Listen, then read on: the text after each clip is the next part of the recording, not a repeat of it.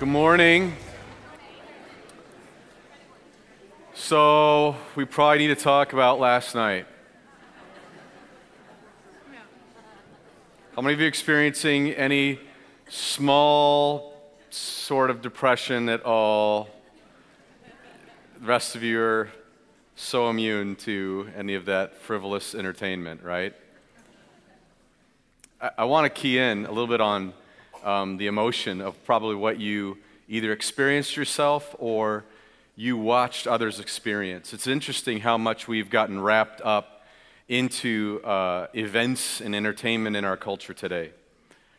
And by no means am I using this right now to uh, tell you how good or bad that is, but I just want you to key into the emotional attachment that you felt or you watched others feel. I'm sure you had people experiencing, you know, great portions of elation or probably times of great anger, right? Um, in the midst of that. But I also want you to dig a little bit further of why. Was there any sense of underneath that emotion, there was a sense of disappointment that a group of people could not function and work together? Uh, was there any sense of disappointment that this group of people were, were not meeting the expectation or the level of performance that they could have given. I say that because this is how we enter our series about the church. And I wonder if God at times sits back and says, Ah, it is so much more than Sunday morning. The potential for the local church is my master plan, and it is it is this great, mysterious picture of the body of Christ, and yet they are so underperforming. There, there's so much more potential there. Now, get me this morning. By no means am I pushing guilt or saying perform better this morning. If anything, this morning I felt like, okay, the beginning of the season, 2013, our church has been in existence for about 44 years here in Green Bay. What would God be saying the, the morning after uh, uh, of our 44 years together? What, what would He be saying as far as a measure of grading the performance? If our church could be like last night on the TV screen in heaven and saying He was measuring the performance of how we were the church, what would He say? I have to think that, that there might be some sense of disappointment or, ah, there's, there's just so much more that they don't understand that they could be together. It is with that that we enter into this series. And part of what we wanted to talk about was saying, why is it that the local church in America today is struggling? Why is it the local church today in America finds itself uh, dead in many spaces? we want to talk about that, but really, one way that we can do that is really going through what we are calling a detox, a church detox. We're stealing a little bit of Craig Groeschel's book, Soul Detox. But any of you done a detox before, a body detox? Anybody done that? You don't want to raise your hand? Those are miserable, right? Those are not fun. I remember uh, a few of us did the, the cayenne pepper, maple syrup. Anybody ever do that one? The saltwater thing was disturbing, especially what it did to you. I don't want to be like descriptive, but we understand what detox is, right? Um, detoxification, kind of in the, in the formal terms, is, is this psychological or medicinal removal of toxic substances from a living organism. Now, we probably don't have to get into the, all the, the definition of this, but the, the reality is a, a detox is removing stuff that doesn't belong. And if you were to think about the church in America today, but the church history from Acts chapter 2, when Pentecost happens and the explosion of the Holy Spirit in the life and the body of, the uh, body of Christ and, and the birth of the church, for centuries we've been picking up toxins, if you will. And we've been picking up these parts of the church that really it's time for us to detox, and especially in North America and Western culture, we've picked up awful lot that really biblically doesn't belong in what we call the church. And so we felt like we would need to take three to four weeks of saying, let's do a church detox and, and work through some of the language and works through some of the, the ideas and the concepts that we've just have taken on as a form of church. One of the things I really struggle with, and I have to just admit, going to, to the games and sitting in the stands, I know that there's a lot of in, inappropriate behavior, but I'll tell you what really gets underneath my skin is the idea of someone sitting next to me saying, you know, blankety blank, such this, I can't believe they did this, that was stupid, that was a stupid play, and all this. I'm thinking, wow, there's an assumption here that this person next to me thinks that they have this great wealth of wisdom and that and that these coaches really don't want to win and that they play video games all week and they could care less about you know 8 million dollars of money that comes into our economy every time there's a game here, as I was just told. And so I wonder if some of you have picked up maybe some things in perspective about church that really you're just not informed on. Now, I love to exposit teach, and I love just to take a passage, but there are times where I feel equally important for us to pull back and to not just stare at the trees in the passages, but pull back and see the context of Scripture as a whole and topically tackle something that I think is very important, and that is this idea of what is the church. And I want to talk about that. Now, in a church detox, Piper says it well. He says, Many churches have forgotten why they exist. I think that's true. I think a lot of churches today have forgotten what the purpose of the church is. The purpose of the church was not to serve you. The purpose of the church was not to figure out all your preferences and to make it work for you or me. It says, namely, uh, it says why they exist, namely to do good deeds in the name of Christ so that people would be moved to give God glory. In other words, the church, its original purpose was to operate in such a way that people pointed and said, something is radically different about that group of people. And it says, namely, to give glory to God. And it says, and when a church forgets that it exists for others and for God, it becomes ingrown and self satisfied and can go on year after year after year like a social club with a religious veneer. Doesn't that not make you sick? Friends, one of the things that I feel very passionate about, and I said last week, I don't want to be a part of a social club. I know you don't either. This series is not about putting guilt or saying perform better. It really is a detox for us to wring out some of the stuff that we've picked up from whatever church experience or perception you have about religion and faith. But then, as a detox will do, it is to restore back what's good. Listen to this uh, the National Council of Churches, it says in their yearbook, and I thought this was a great statement. It says, if the current decline in the church attendance were the medical case history of a hospital patient. Some of you doctors in here. The diagnosis would read chronically ill, resistant to change, on life support, likely terminal.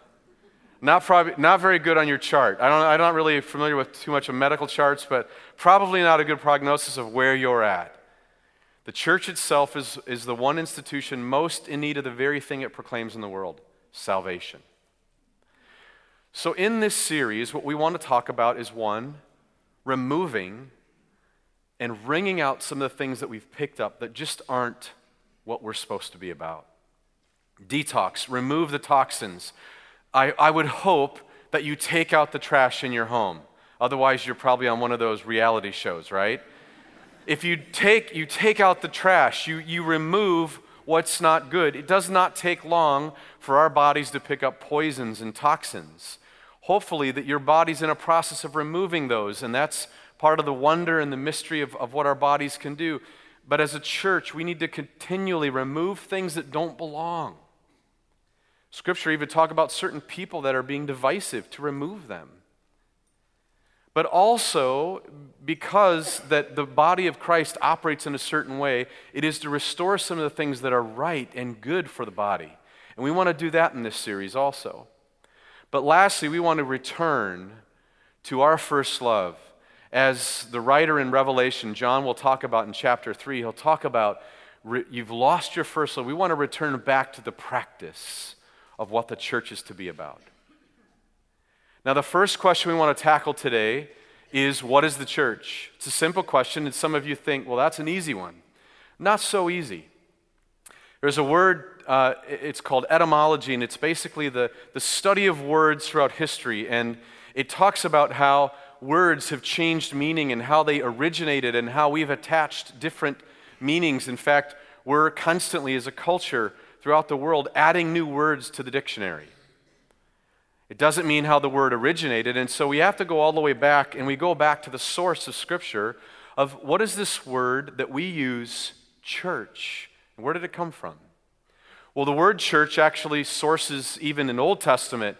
Uh, it's, it's a Hebrew word, and this Hebrew word actually uh, it's, it's more about just a gathering. In its Greek form, ecclesia, just basically means to cry out, the crier of the city, not crier like sad, but the announcer of the city to say, There's a meeting.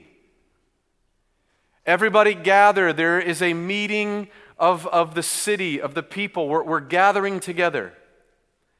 It wasn't necessarily designated as a religious gathering, it didn't really matter. It was just an assembly.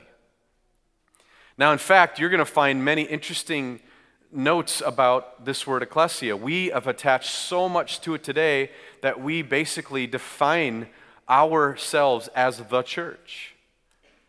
And yet, in Scripture, there are many other names that uh, define what the body of Christ or what we as Christians that gather together look like. More popular than the church. In fact, the word church, describing as the body of believers, is only mentioned three times in the Gospels. A couple other facts about the word ecclesia, which means the assembly or the gathering. Basically, never does the word refer to a building, place, or program. Let me repeat that. The word church never refers to a building, a place, or a program. How easy is it for us in our culture? Where do you go to church? And we point. That's the church. And so it's never used as that. In fact, it's used twice in Acts chapter 2 or Acts chapter 19, I love this, as an unruly mob. Maybe that is appropriately used, right? An unruly mob, and then once for a lawful assembly. The word church, assembly, ecclesia, is actually used for an unruly mob. And so there was no specific de- designation as this being the word. In fact, there are no adjectives ever attached to ecclesia as titles to denote a particular denomination, state, or city.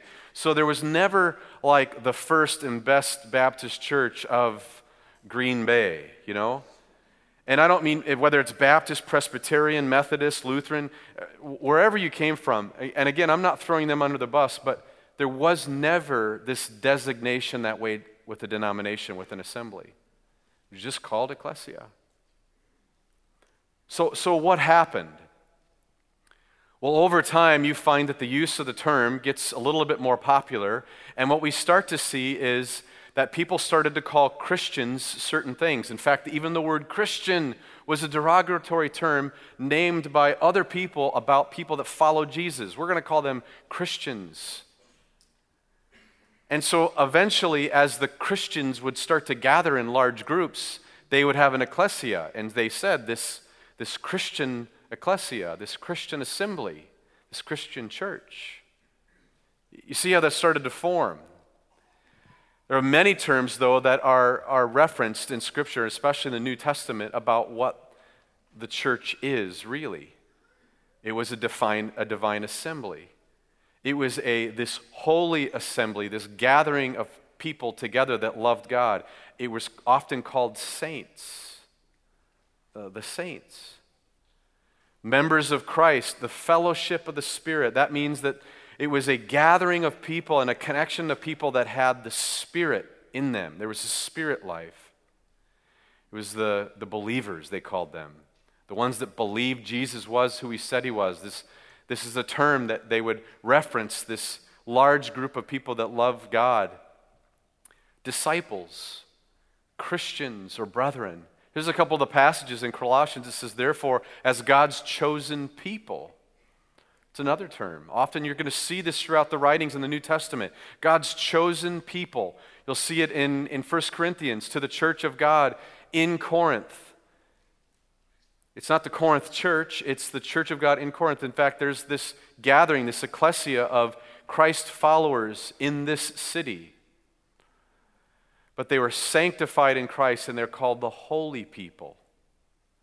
In fact, you see the roots of this in the Old Testament when, when God calls the Israelites out of Egypt. He'll say, I want you to be set apart. And so he moves them to a desert to live very differently in diet, in how they lived their lives relationally, and how they worshiped God. And they were set apart, they were different. When Christ came and died, that we received him in our lives, we were sanctified. That means we were set apart for his use and his purpose. We're a holy people, not because of what we've done. Ephesians, Paul's letter to the church in Ephesus make every effort to keep the unity of spirit, the bond of peace. There is one body and one spirit, just as you were called to one hope when you. It's this called group of people that are around one spirit. You'll see these terms throughout. First Peter. Uh, it says, As you come to him, the living stone, rejected by humans, chosen by God. Again, there's that chosen phrase. Precious to him, you are like living stones. It's a metaphor that will be used, and Paul will reference it to say that we're these, these stones being built up into a holy people, a place, a temple, but it's, it's referencing us a spiritual house. 1 Peter 2 9 says, But you are a chosen people. Again, listen to this beautiful, a royal priesthood. I mean, we say church, and we say that term lightly and loosely. We point to places, we point to programs, we point to personalities. But the New Testament sense and the, the biblical sense of what God's talking about when he says the gathering of those that love God He's saying a royal priesthood, God's special possession. I'm trying to, to, to detox you a little bit away from just the cultural perspective of the word church and deepen your understanding that the Bible is full with language that deepens our understanding of what it means to be a called possession around one spirit, around one God, that worship a holy God, that are his his called out ones to be separate. John 8, 31 and 32, we used our whole series to talk about this. It says, If you hold to my teachings, you're my disciples, another term referencing the body of Christ or the church. Ephesians 1, Paul, an apostle of Christ, Jesus by the will of God to God's holy people, faithful in Christ, another term called the faithful ones. Faithful. I'm doing this, and this is only a few, and I could have filled the whole time in just passages after passages about reference to words other than church. Again, only used three times in the Gospels to refer to what is this? What is this? And so our question is, is, is what is the church? Paul is going to use one metaphor that's most uh, common, and he uses it in Romans and Ephesians. Uh, Peter will use it. it. It's this metaphor of the body. Now, again, the rule on metaphors, the guideline on metaphors in Scripture is metaphors are meant to describe, not to define. We're going to talk about the church being a body, but it's not a literal body, but Paul will use it to say, I want you to think about your body, and it's the, the body of Christ, the church, is kind of like that. And so you have to be careful with metaphors, but they offer for us a deeper perspective to, to describe but not define. And so Paul will do this beautiful job on defining, not defining, but describing the body of Christ as metaphorically through this picture of our own bodies. So if you have a Bible this morning, turn to 1 Corinthians chapter 12. Uh, if you don't have a Bible, raise your hand. Some people will pass out Bibles. They're Bibles on those carts. Um, if anybody's in the room, just pick up a Bible uh, for others. Raise your hand if you need a Bible. 1 Corinthians chapter 12. I'll have it on the screen too. Uh, 1 Corinthians chapter 12. Now, again, this metaphor is not uh, just in this passage, it's all throughout. There are other metaphors to describe the church, okay? But I want you to just get a little bit of perspective this morning on this one, and we're going to draw some conclusions with that. Okay, 1 Corinthians chapter 12. Uh, Paul is going to talk to us here about the body, and he's uh, starting with verse 12. Now, this whole text deals with this, but we're just going to pick up in verse 12. It says, Just as a body, though one, has many parts, but all its many parts form one body. So is it, so it is with Christ. For we are all baptized in one spirit, so as to form one body, whether Jews or Gentiles, slave or free. We were all given the one spirit to drink. Even so, one body is not made up of one part, but many. Simple here, Paul's saying, lots of parts.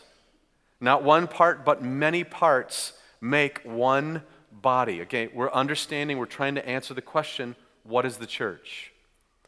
Verse 15 Now, if the foot should say, Because I'm not a hand, I do not belong to the body, it would not, for that reason, stop being a part of the body. The foot can't just say, I'm not a part because I don't look like a hand. It's still a foot, and it's still a part of the body. If the ear should say, Because I'm not an eye, I do not belong to the body, it would not, for that reason, stop being a part of the body. If the whole body were an eye, where would the sense of hearing be? If the whole body were an ear, where would the sense of smell be? Is that right? Yeah. If the whole body were an ear, where would the sense of smell be? I don't know if that's a typo. Uh, but in the fact, in fact, God has placed the parts, the many parts of the body, every one of them, just as He wanted us to be. If they were all one part, where would the body be? As it is, there are many parts, but one body. The eye cannot say to the hand, I don't need you. The head cannot say to the feet, I don't need you. On the contrary, those parts of the body that seem to be weak or indispensable, and the parts that we think are less honorable, we treat with special honor. And the parts that are unpresentable are treated with special modesty, while our presentable parts need no special treatment. But God has put the body together, giving greater honor to the parts that lacked it, so that there be no division in the body, so that its parts should have equal concern for one another. If one part suffers, every part suffers with it. If one part is honored, every part rejoices with it. Now you are the body of Christ. Each one of you is part of it. Now, I want to draw some conclusions because we find out at the end of this passage, Paul just kind of plasters this verse on there. You're the church. In 1939, World War II, in England, they were being invaded by Nazi Germany, and they began these be calm um, uh, and kind of carry on in life. And this campaign was supposed to be plastered all throughout London and England because they wanted people just to feel safe and normal. It was a huge campaign that never really hit. It's kind of resurfaced in pop culture. And so we've kind of leveraged this with the crown, but because we serve a different king, we're going to have these up every week. And so the answer to the question of who is the church? Well, you're the church. And Paul says it right here you are the body of Christ. Each one of you is part of it. So, this morning, if there's any confusion about what the church is, it's not me, it's not a staff, it's not a program, it's not a building, it's not a place. You and I are the church.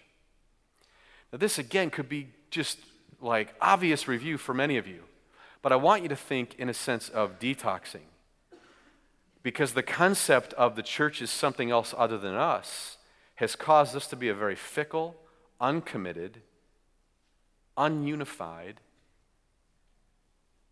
group of people. What makes us a divine assembly is not because we sit in a room once a week. It should be because of the power of God and how we operate. Paul makes three observations about the body, the church, that I want to just point our attention to. And help us focus in on this morning about us as the church, because we are the church. The church in this text we see has great unity. What does that mean? Paul will talk about the parts of the body, they're connected. There'd be a problem this morning if you walked in and all the body parts you had fell off, right? I mean, I told our teaching team I wanted to come up here and have like a sawzall and cut up a mannequin, but for disturbing reasons, we did not do that. But I think the church in America today looks more like a box of parts than it does a functioning body. And why is that? Because we've lost the perspective. The word actually being joined together means fitted together, seamlessly woven together, connected. And so there's this unity, and that means that there's this building up of the body. Friends, you cannot say, and it is a lie to say, I'm a Christian, but I don't go to church, or I'm not a part of the church. That's not true. You are the church. That's why Paul will say, if you say that I'm not a hand and I'm a foot, and so I'm not a part of the body, that's not true. You're still a part of the body. You just have envy of the hand, and you need to get over it and be your foot. right? Again, the metaphor offers an interesting perspective because how many people, quote unquote, they think they leave the church? The body of Christ is to be this unity, this, this group of, of people that have been divinely pulled together because of the Spirit and the Christ that we serve, and they, they operate together by building one another up. The church is this group of people that are looking for ways to say, I'm a hand and I'm going to be a hand, and how can I lend you a hand? I'm a foot, I'm a knee, I'm an elbow, whatever part you are, you are this person that God has uniquely shaped and created and formed to, to be the church. And it's not something that you can sit down nicely in your chairs every week and just point and say, church was good this week or bad this week or average this week or it didn't do much for me this week. Because what you're saying is you're pretty average or didn't do it for yourself this week. The church is this, this group of called out ones that have unity. We feel so disappointed when a group of people on a football field can't find that sense of connectedness to, to do your part and do your job. And again, how interesting that we suffer from some of the same struggle of being unified. Paul will also bring out, though, in this text, diversity. He's saying, stop having all this envy about being worship leaders or guitar players or, or speakers. And can I just say, some of you think you want to do this, you don't. In fact, the scripture says that there's a, a stricter judgment for those who are going to teach. And I will say, I feel called to, I love teaching. But I feel the weight, and many of you think you want to do that, you don't. So, many of you feet that want to be hands, you don't want to be. I think when we look at the church, we think that we're supposed to be something else, and we compare ourselves to others in the room that have this gift. This is what Paul's struggling with in the New Testament. People are trying to get these great gifts of prophecy, speaking in tongues, healing, all these gifts that look, they're like cool gifts. And we don't rest in the reality of who God's made us and God even says, and as He's inspired Paul to write this, says some of those parts that you think are less honorable are really important. How many of you have broken a toe before or stubbed a toe? You don't think your toes are worth much, especially when you look at them. They have to be painted, beautified, ladies, right?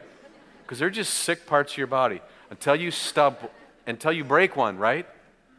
Oh my goodness, this is a pretty important part of me. There's diversity, and that means that we are exercising how we've been called to be the church within the church body. The last part of this is there's a mutuality. What does that mean? It simply means that we are dependent on first the, at God. We're dependent on Christ and Christ alone. We sang that song. If, if anybody's in confusion here this, this, this morning, Christ is the head of the church, not me, not an elder board, not a staff. Christ is the head of the church. We have a plurality of leadership and gifted uh, men and women who play a leadership role in our church, but Christ is who we seek in the church. And because of that, we're dependent on Him, but we're also interdependent. I am dependent that you exercise your diverse part of your role in the church. And when you don't function as the hand that you've been called to be, I feel the pain and the suffering. When you're not a part of the body of Christ in, in functioning, you're still there, but you're just a dead part. If you're, if you're that left arm and you just said, I'm not going to function except for once a month or once in a while, you're this dead, useless arm. I grew up with a friend, his name was Greg, and we used to ride dirt bikes when we were growing up as kids. And I remember he had a major motorcycle accident. Uh, another guy came off a jump and landed on his shoulder. And so in grade school, his arm was paralyzed. And I used to go to rehab with Greg, and his hope was that it would be restored. But after years of years, and atrophy from his elbow down was just, there was nothing. So much that he had it removed because it, it was in the way of everything. It, it, it limited that. Think about this in the context, this metaphor in the church here. If you're the church and you're a non functioning part of the body of Christ, you're probably in the way. Someone else is probably trying to, to, to pick up the weight for you, and they're probably now outside of their function. And so you have this imbalance and the other thing I wanted to do, instead of, I, I, said cut up a mannequin, the other thing I thought would be interesting and really cool to do was put the mannequin back together, but all disconjointed in wrong parts. And I think today that might be another picture of the church in our culture is that we have a church that's has limbs and parts in the wrong spot. When we, we're not dependent and cooperating and working together, we're not being the church. What does this mean practically? Because really, what we want to do is we want to remove some of the thinking that we have. And Paul says in Romans 12 to, to be transformed the renewing of your mind. Let's change the way we think about some things. Let's detox some language and how we, and how we think. So that we now we can move towards some new practices about how we should operate and behave and think about how we're supposed to be the church. Can I just clear up one phrase?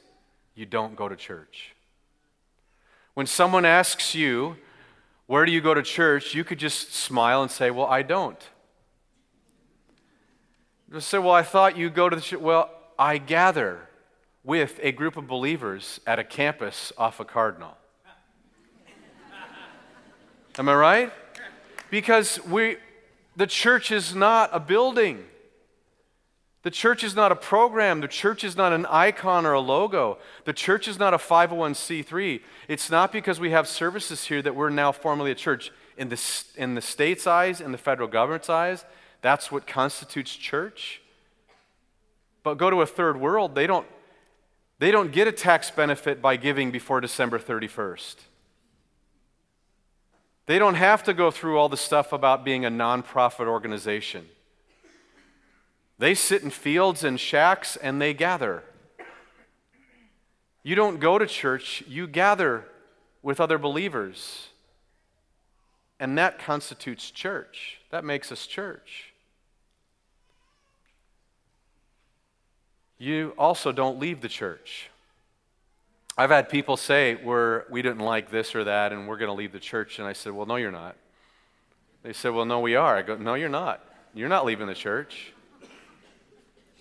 Why? You are the church. You're just leaving a group of people. You're leaving us. The church is us. You are the church. You don't leave church. You, you don't have permission from God's kind of authority saying, You are the chosen people. You are the church. Whether you like songs or you don't like how things are painted or you don't like lobby, all that, whatever you don't like, about church, you don't leave it. You leave people. This is what's so uh, such a struggle for I think in our culture today. We're so fickle because preference has become king. Preference in, in a consumer spirituality about, well, we don't like it there, or this is better for us. Friends, I think we need a little bit more of what James will talk about endurance and staying power. And that means resting under the weight of adversity in the midst of conflict. This church has gone through its junk. But that's because we are the church and we're people and we all have junk, right? And your leadership is not perfect. And, and, you're, and, and you're not perfect. And so together we try to work together to, to work through those things. Could you imagine being the church in Galatia and saying, I'm out of here. I'm going to walk 50 miles to Ephesus every day. You didn't disassociate that. It's your body. You don't leave the church. You don't go to church. Uh, let me give you a couple more. You don't become members. Now, this is radical, I know, because we're in a very membership based culture. Um, you know, a lot of people come over, how do I become a member? I said, Well, are you a Christian? Yes, you're a member. You're a member of the body of Christ. I mean, really, you are. You have become a member. Now, why is it that our culture has to establish membership? Do you realize some churches have to do it because the bank constitutes that we have a form of membership to get loans? Another way was for exercising church discipline and authority. Said, well, the only way we can say that you have to behave this way is if we can kick you out. And so, culture over, over centuries, we've picked up these things we know we're going to go through a process of training. We're talking about that. But you're already a member. You're a member of the body of Christ. You are the church. No matter how young, no matter how uneducated you are on biblical matters, if you surrendered your life to the hope of Christ, and you're a member of the body of Christ, you're a member, you're in. Uh, here's the last ones buildings are not the church. Buildings, programs, budgets, none of those things are the church. You are. So as we meet here as a building, God does not care about. Um, let me just say, for instance, a couple. When I first started, we put crosses up, at least uh, uh, these two, and then some around, and that was just for our, our response time. But some of you, that's a really big deal. I want you to know we are not graded in heaven by how many crosses we have in this facility, and it does not make it God's house less or more. That those are simply things that we love because what? It helps us in tradition and helps us remember. Cathedrals, there are beautiful cathedrals that I have loved to be in and feel a sense of remembering. But God is not concerned with brick and mortar. And buildings are not the definition of church. You are. There are places in third world where hundreds will be gathering and there will be no facility. And yet God will point and say, What a beautiful set of living stones that I have formed together. Friends, that allows us to look at this facility in a very different way. We have 107,000 square feet, paid off facility, and you know what? God's going to ask is how are we using it? How are we giving it away? It's not about a building, it's not about a program. It's not about how long I preach, even though it says I'm supposed to be done right now. the church is you, it's me. It's why last week we said, how about grading yourselves? How about grading one? How about we grade each other about saying, hey, listen, how are we loving people? If you relegate that to a staff, then we have a very paralyzed, partially functioning body.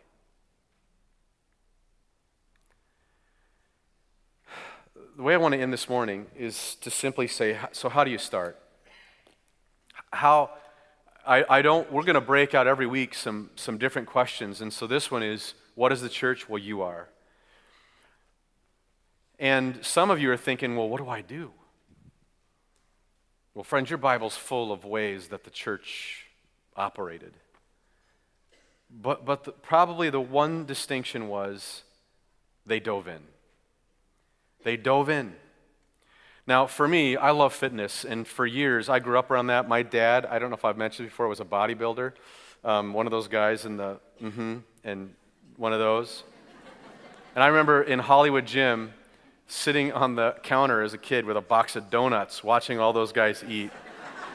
Could you imagine the pain and suffering they were going through as I was smiling ear to ear? But I know for me, uh, at my age, to, to stay fit, I have to schedule it. I'm just going to give you a simple principle that I've used is schedule it. I know the victory for me, 90% of me winning in fitness and staying healthy is show up. And if I show up to the gym, it's going to be awkward if I'm not doing anything. So what do I do is I show up and I start to lift, I do my stuff. I'm not that strong when I first go. Some of you just showing up, and you guys, there's so many ways to, and not show up here necessarily, but begin. Begin to operate as the church. If you want opportunities here, there is plenty. You, Danny needs tech people nonstop, stage people, children's, all that stuff is just to get you connected, not because there's a holy book in the back saying, This is how thou shalt do church. There is nothing telling us we have to do things certain way.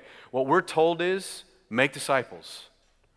So the form and the function and the methodology is, can be radically different. There's nothing sacred except Christ alone, the King. But I know as I go over time, I'll probably find myself getting just, hello, a little bit stronger. Uh, no. And I, and I don't want you to expect that you can all of a sudden just show up to church or show up, uh, excuse me, I messed that up, didn't I? Uh, show up to a gathering of believers and feel like you've got it all figured out. You're going to have to exercise this over time. So, what about this? You guys are all wondering, am I going to do this one? Come on up, girls. Bobby, come on up. Girls and Bobby. Come on, girls. Bobby. Hurry up, girls. I don't got time. I'm already over. What? You're coming up too? You guys go in the, the middle there. We're going to see if you guys can lift this.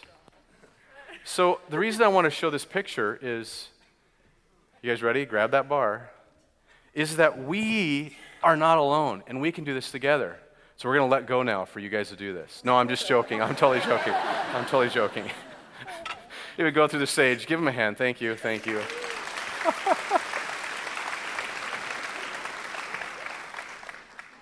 it may be a simple picture to you.